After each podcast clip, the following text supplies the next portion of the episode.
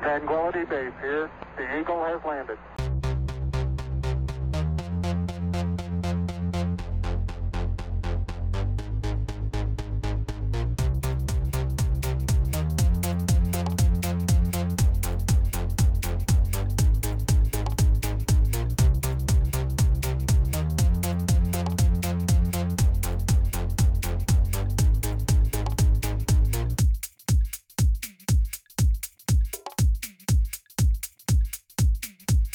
Everyone. Welcome to another episode of Conservative Mama Podcast. I'm your host, Sarah B., and this is the podcast that's fighting back against liberal lunacy, the lies of feminism, and of course, the destruction of the progressive left by refocusing us on those F bombs that truly matter faith, family, friendship, and of course, now more than ever, freedom.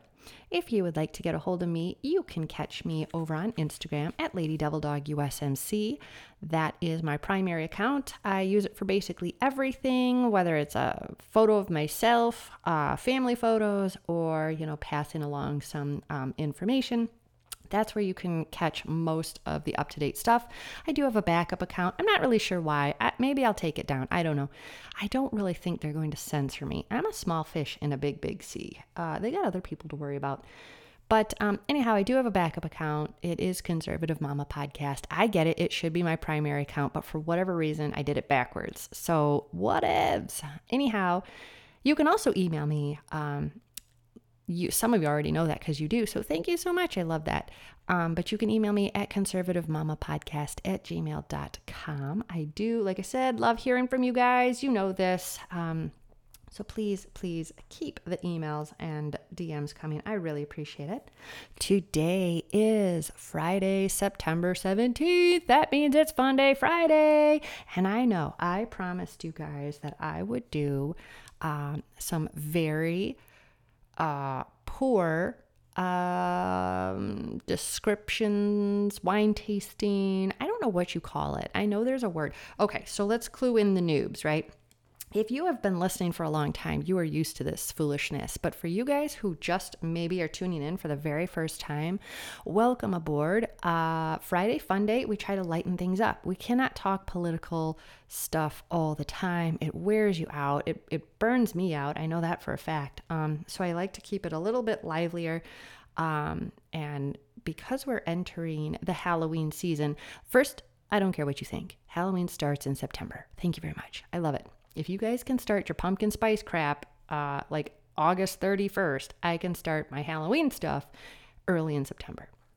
So, anywho, um, but I like to keep it light. I like to talk about uh, weird stuff. Um, I'm really considering doing a paranormal podcast because I just really enjoy the odd stuff. Just it, it's so much fun for me.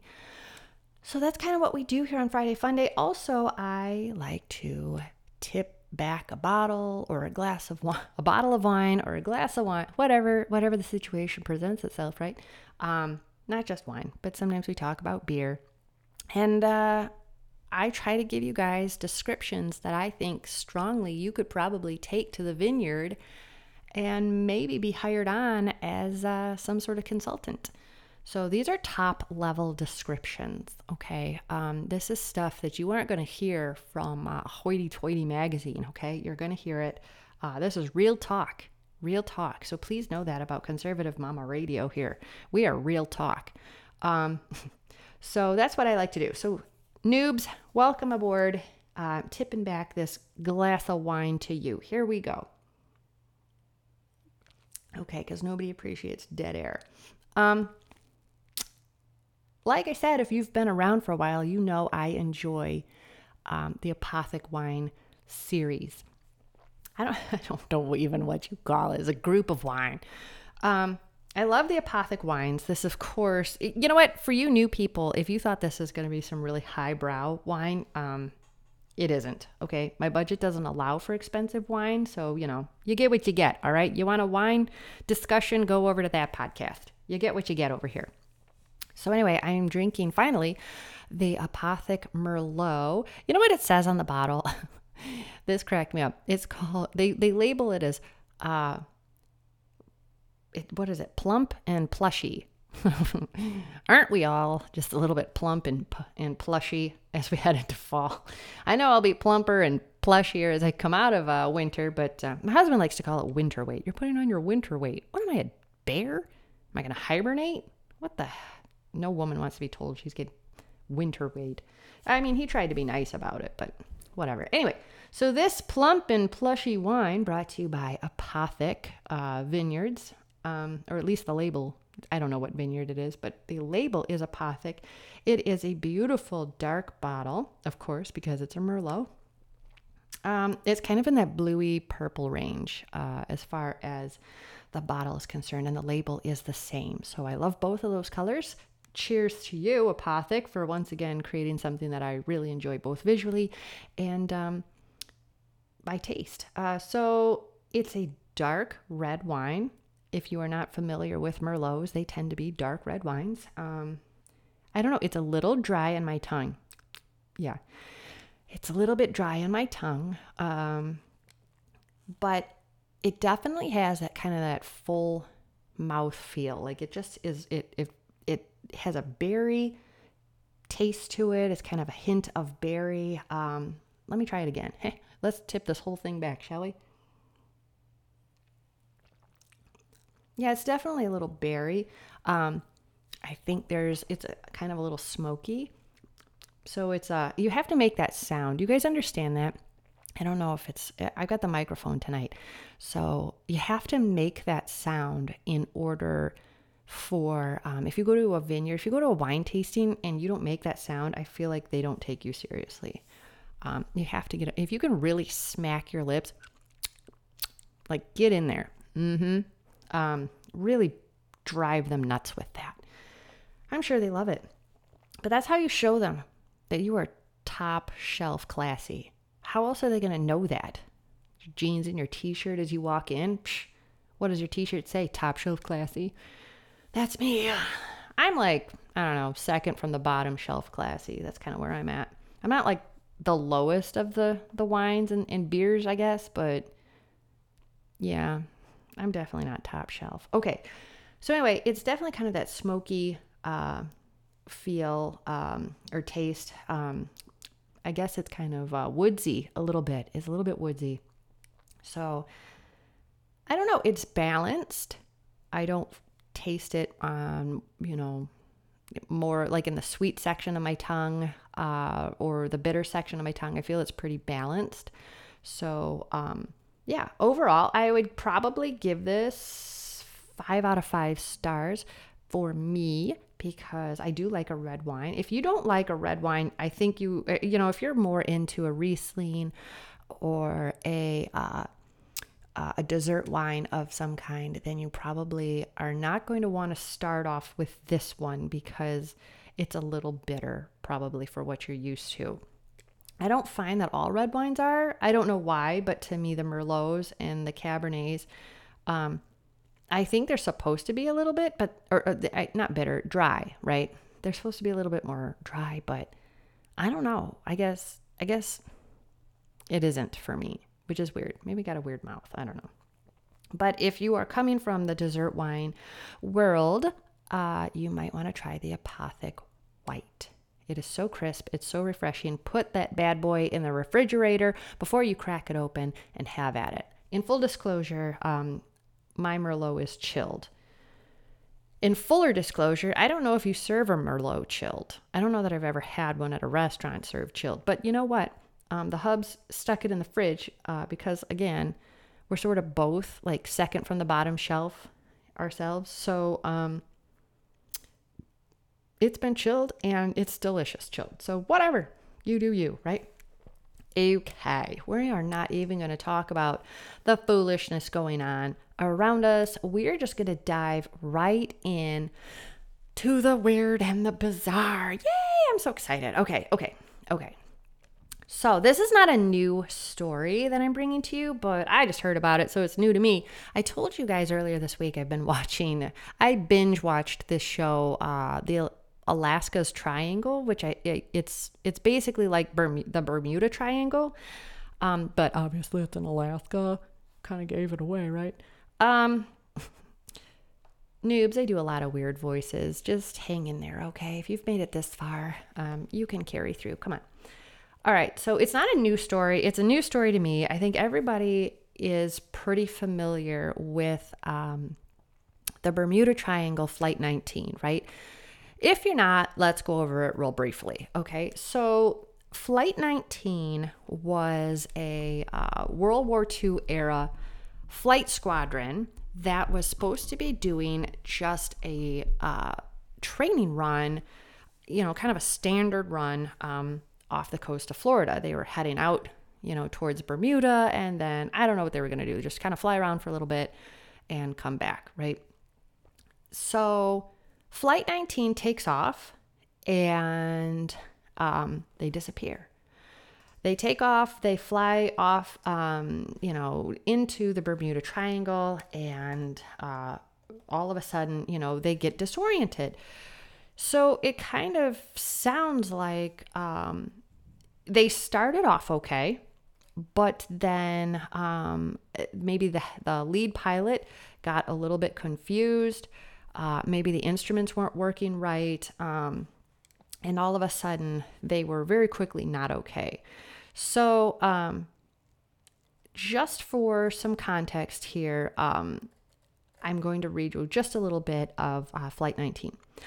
At first, Flight 19's hop proceeded just as smoothly as previous as the previous 18 that day. Taylor and his pilots, that, that must be the um, Lieutenant Charles C. Taylor, an experienced pilot and veteran of several combat missions in World War II's Pacific Theater. That's who we're talking about.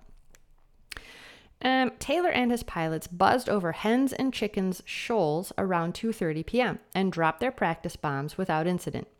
But shortly after the patrol turned north for the second leg of its journey, something very strange happened. For reasons that are still unclear, Taylor became convinced that his Avenger's compass was malfunctioning and that his planes had been flying in the wrong direction. The troubles only mounted after a front blew in and brought rain, gusting winds, and heavy cloud cover. Flight 19 became hopelessly disoriented. I don't know where we are, one of the pilots said over the radio. We must have got lost after that last turn. Lieutenant Robert F. Cox, another Navy flight instructor who was flying near the Florida coast, was the was the first to overhear the patrol's radio communications. He immediately informed the air station of the situation and then contacted the Avengers to ask if they needed assistance. Both my compasses are out and I'm trying to find Fort Lauderdale, Florida, Taylor said, his voice sounding anxious. I'm over land, but it's broken. I'm pretty sure I'm in the Keys, but I don't know how far down. Taylor's claim didn't seem to make sense.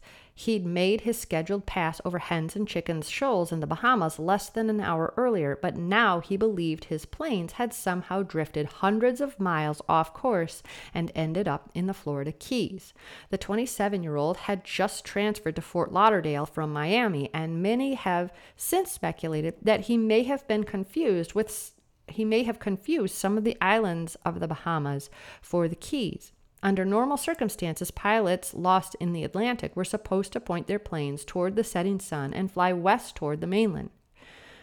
But Taylor had become convinced that he might be over the Gulf of Mexico. Hoping to locate the Florida peninsula, he made a fateful decision to steer Flight 19 northeast, a course that would only take them even further out even farther out to sea. Some of his pilots seemed to have recognized that he was making a mistake. Damn it, one man griped over the radio. If we would just fly west, we would get home. So it seems pretty clear that um, not everybody was being affected, at least maybe not mentally.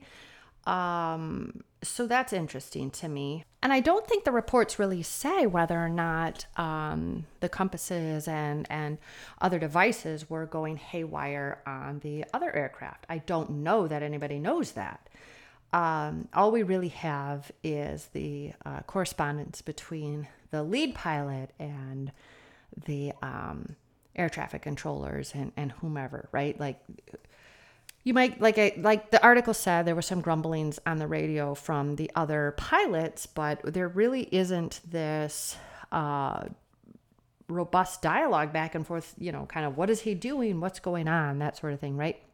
So um, I'm not sure. Uh, it doesn't appear that the other pilots were suffering from that same level of confusion that the lead pilot was suffering from.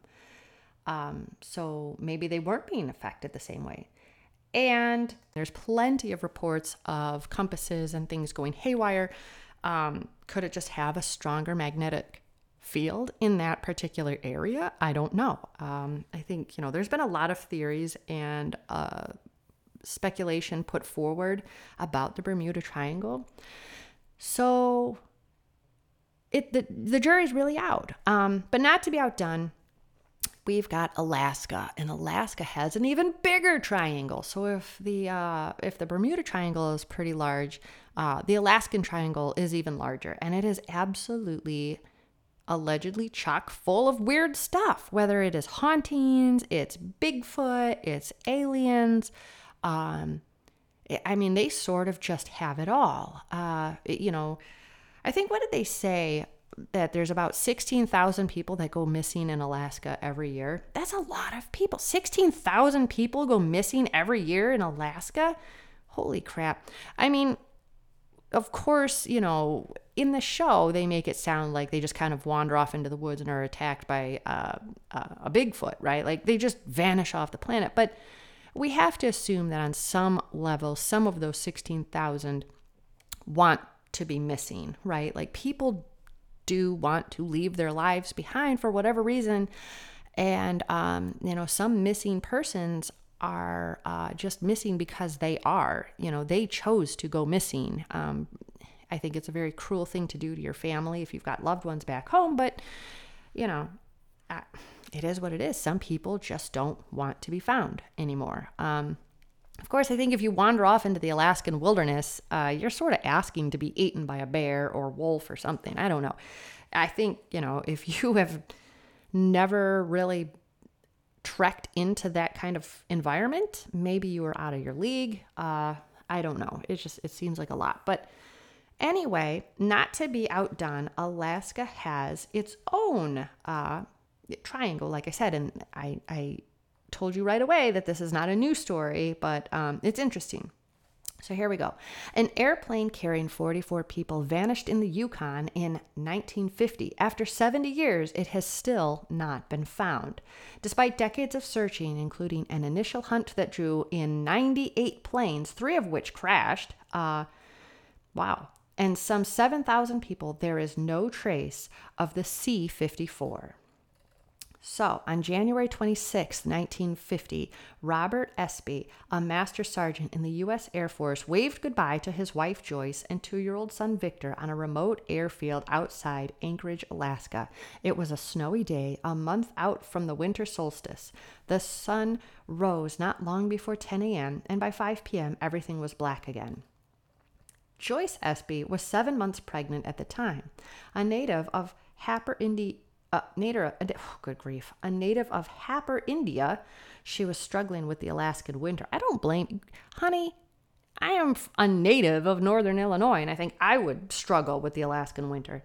Anyway, I digress. Along with her son and 42 others, all U.S. servicemen, she was flying from the military base in Anchorage south over the Yukon to Great Falls, Montana on leave. From there, she planned to go to Rifle, Colorado, where she had close friends to give birth to her second child. The Douglas C 54 Skymaster the S- Espys boarded was a World War II era transport carrier out of El Paso, Texas. It was a big, snub nosed metal hot dog of a plane with an eight person crew and room for 50 passengers. Everyone on board that day was fitted with a parachute. Well, that's nice. Uh, unlike unlike your regular flights today, right? Joyce and Victor sat next to Sergeant Roy Jones, a friend from the base at the end of his service, who was flying home to be discharged. My last words to Joycey were, If you have to jump, give the baby to Roy. Robert Espy later told a reporter. About two hours after takeoff, the Skymaster's radio operator checked in over Snag, a tiny gold rush settlement on the Yukon's White River. An air route from Anchorage to Montana was notoriously rough. There were radio checkpoints every half hour along the way, meant to keep pilots on track and out of the mountains. That check in was the last anyone ever heard from the Skymaster. Somewhere after Snag, it disappeared. No trace of it has ever been found. Now, before I go on, that's incredibly interesting. And I mean, Alaska is a big, big area. It's bigger than than Texas. So for my um, my foreign listeners, if you're not aware of that, uh, we all know Texas is big because they brag about it incessantly. You know, everything's bigger in Texas. Yeah, yeah, yeah. Well, everything's bigger even still in Alaska. So you, you know, whatever. Um, Alaska is much bigger than Texas. All right. So you do have a lot of surface area down there to cover if you're flying around. You know, they said 98 planes were in the air. That's quite a lot, right? Um, you would think that a plane like uh, like this one would leave a great big scar in the land if it crashed down, right? You would think that there would be smoke, there would be, you know, uh, that would probably be your first telltale sign. There'd be smoke, right? So if they're following, if the 98 planes that were looking for them were following them, uh, or fl- following that flight path that they took, they know that they have to at least hit that checkpoint, right? That radio operator uh, checkpoint. So they have to get at least that far. So if they continue to head as if they were flying to the final destination, um, no pun intended, you think that they would see at some point black smoke in the sky, um, a horrible scar in the earth where the plane crashed down and trees were taken out, or, or you know, whatever, right? There would be signs of damage, but there's not. No trace of it has ever been found. That's really interesting um, and scary. I mean, that's that's bizarre. Okay. Um, and of course, you know, they they were just, uh, you know, besides themselves. I mean, what could they do? You know, they can't find this thing. Uh, and how sad for this man. Um, he, you know, he says, I've gone through all the hysterics and cried myself silly. Robert Espy said days later, I'm just stunned. I mean, he lost his wife, he lost his two year old son, and he lost his unborn baby, just vanished into thin air. Um, that's so heartbreaking. That's so heartbreaking. And then to not have any answers, that's even worse. Like that's that's awful. Just to, just unbelievable. So um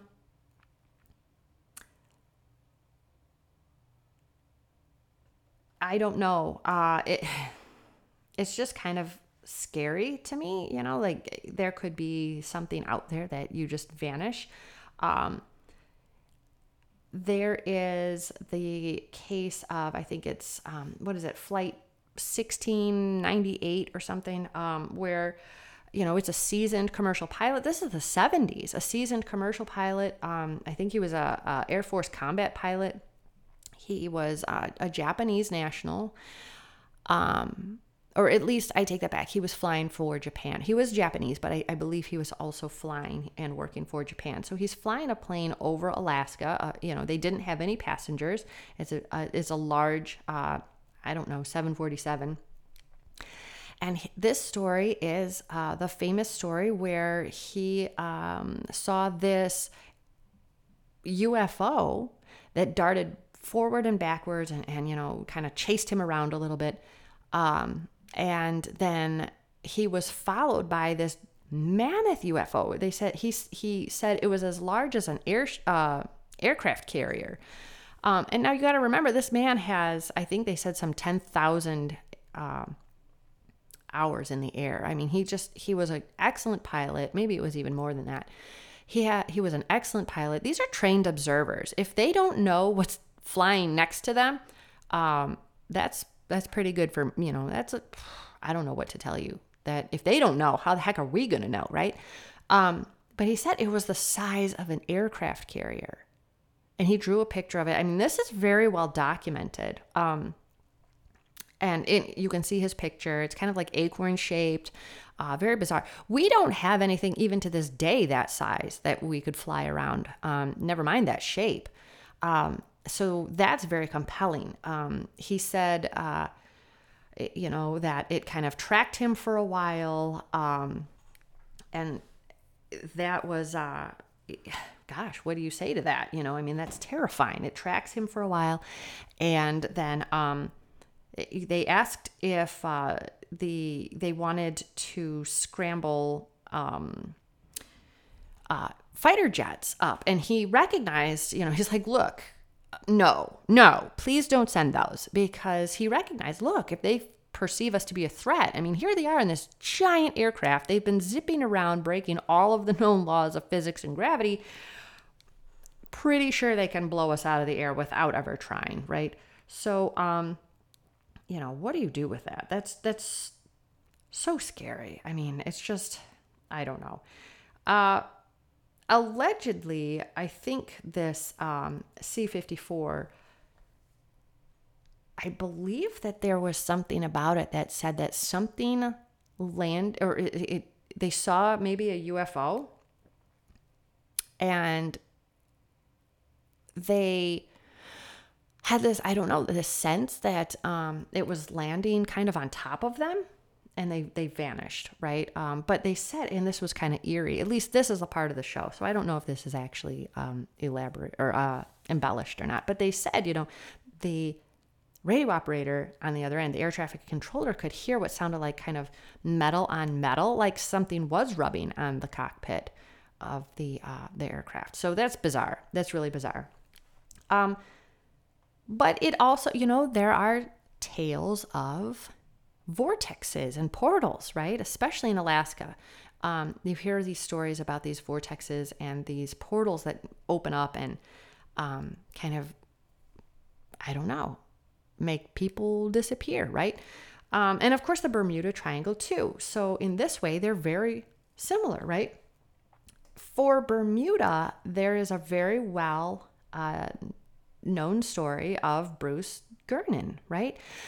Uh, he's they call him the survivor of the Bermuda Triangle. Like anybody who's gone through Bermuda, like there's never been a survivor, right? But um, I think what they mean to say is um, he survived this weird kind of vortex that Bermuda was or the triangle was throwing at him. Uh, I don't mean the island. I mean the, the, the weird triangle, right? So this gentleman had a little kind of a Cessna plane. Um, and he's flying around. Um, you know, he has been he was he was a, a seasoned pilot. This wasn't his first trip. This wasn't me going up and like taking my shot at it, right?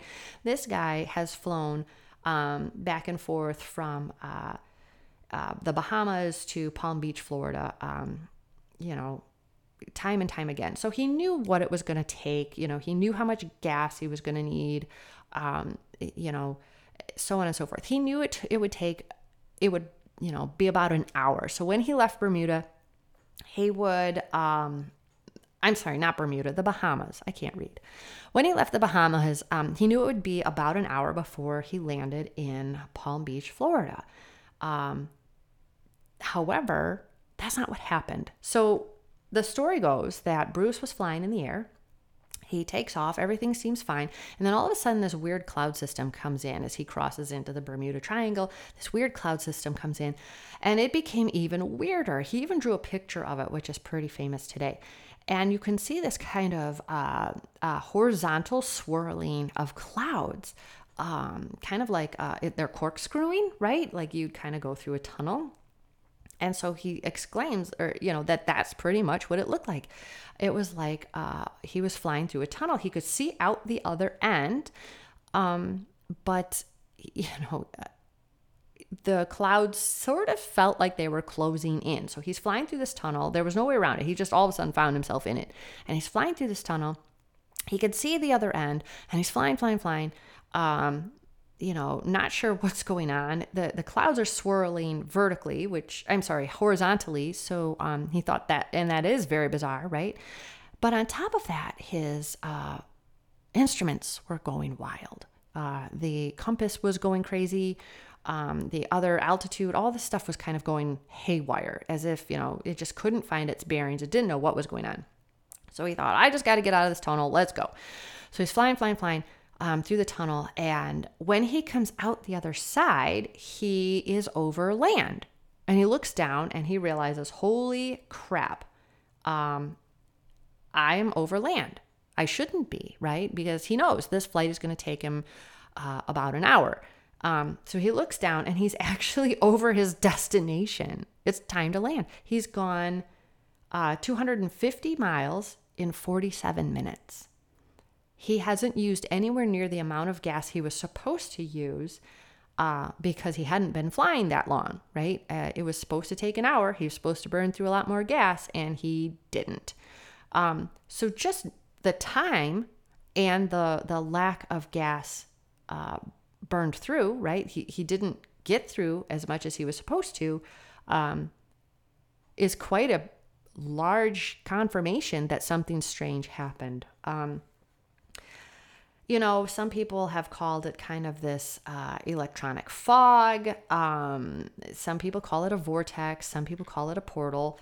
Um, it is very strange. So there is kind of this um, this theory that maybe that's what happened in Alaska. That they were flying and they saw that vortex and they flew through.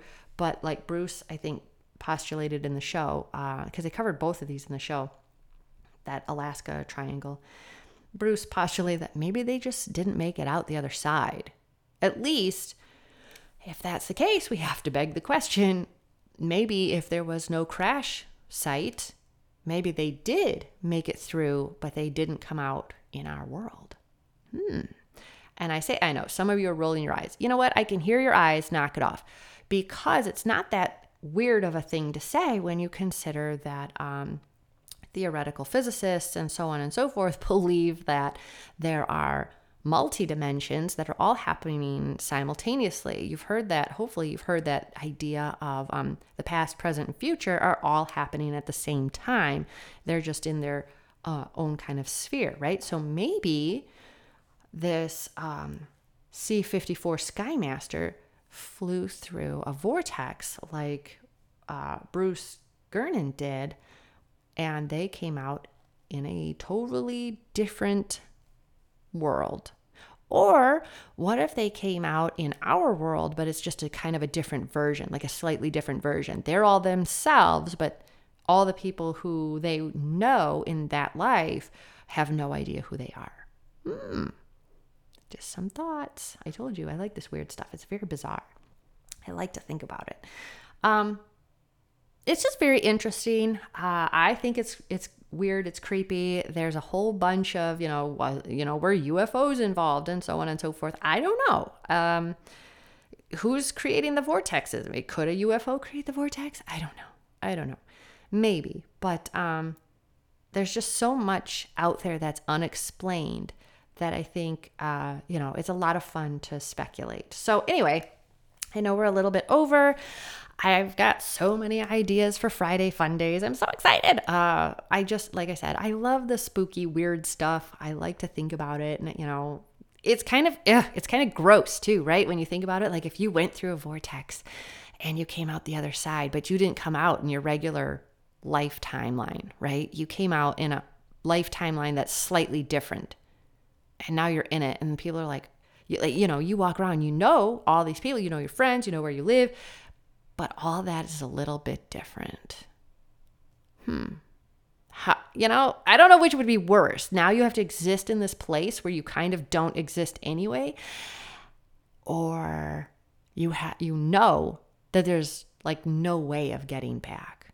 Ugh. I don't know. It's so gross. It's so so gross. Like it's yeah.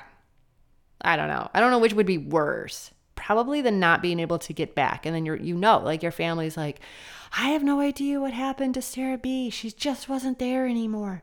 And I'm on the other side going, I'm here. Who are you people? And you know, you meet these people. Like I, I, I would come right back home and then, oh, there's my husband. But hey, who is this? There's a totally different family. You know what I mean? Just weird. Or what if it's a different version of you and you see yourself and you blow up the space time continuum and ruin it for everybody? I don't know. Could you, if you found yourself in a slightly different timeline, could you bump into yourself? Because, you know, there could be many versions of you out there walking around. Could you bump into yourself? And if you did, what then? Do you break the space time continuum? I don't know. I don't know, folks. Hopefully, you are having a wonderful Friday. I know I'm having a good Friday. It is going to be hopefully a very nice weekend. I am hoping that there won't be a whole lot of humidity. That I could really do without. But it is World War II days here on the state line. I'm excited. My daughter's excited. Uh, Bubba Jones is probably going to be a lot less excited when the guns start going off. But I have some earmuffs for him. We'll see if he can. He'll wear them. He probably won't but it is hopefully going to be a ton of fun. I'm looking forward to it. Um, I did see one of the very last B 25s uh, fly over the city here this morning when I was taking my uh, dog for a walk, um, trying to get my miles in for Stop Soldier Suicide. Um, so, Sammy the Boston and I were headed out and we saw it fly over. It was beautiful. It's fully restored, a B 25. Look it up. I think it is called the Berlin Express. It was beautiful, beautiful to see that thing fly over. And I could only imagine what a squadron of those looked like as they were headed off to war. That sound had to be tremendous. It had to sound like victory, but also trepidation. I can't even imagine. So, anyway, here's to you, greatest generation. We owe you so much. Um, you know, we're being very stupid right now trying to usher all the stuff that you fought for um, to keep us safe. Uh, we got people trying to trying to usher it in over here. So some of us patriots are fighting them. It's our turn now.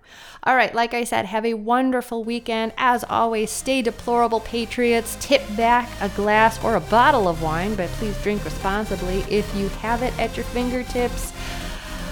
I highly recommend the Apothic Merlot. That is our drink for tonight. I really appreciate you listening to me. Thank you so much. Love and God bless, and we will talk to you again on Monday.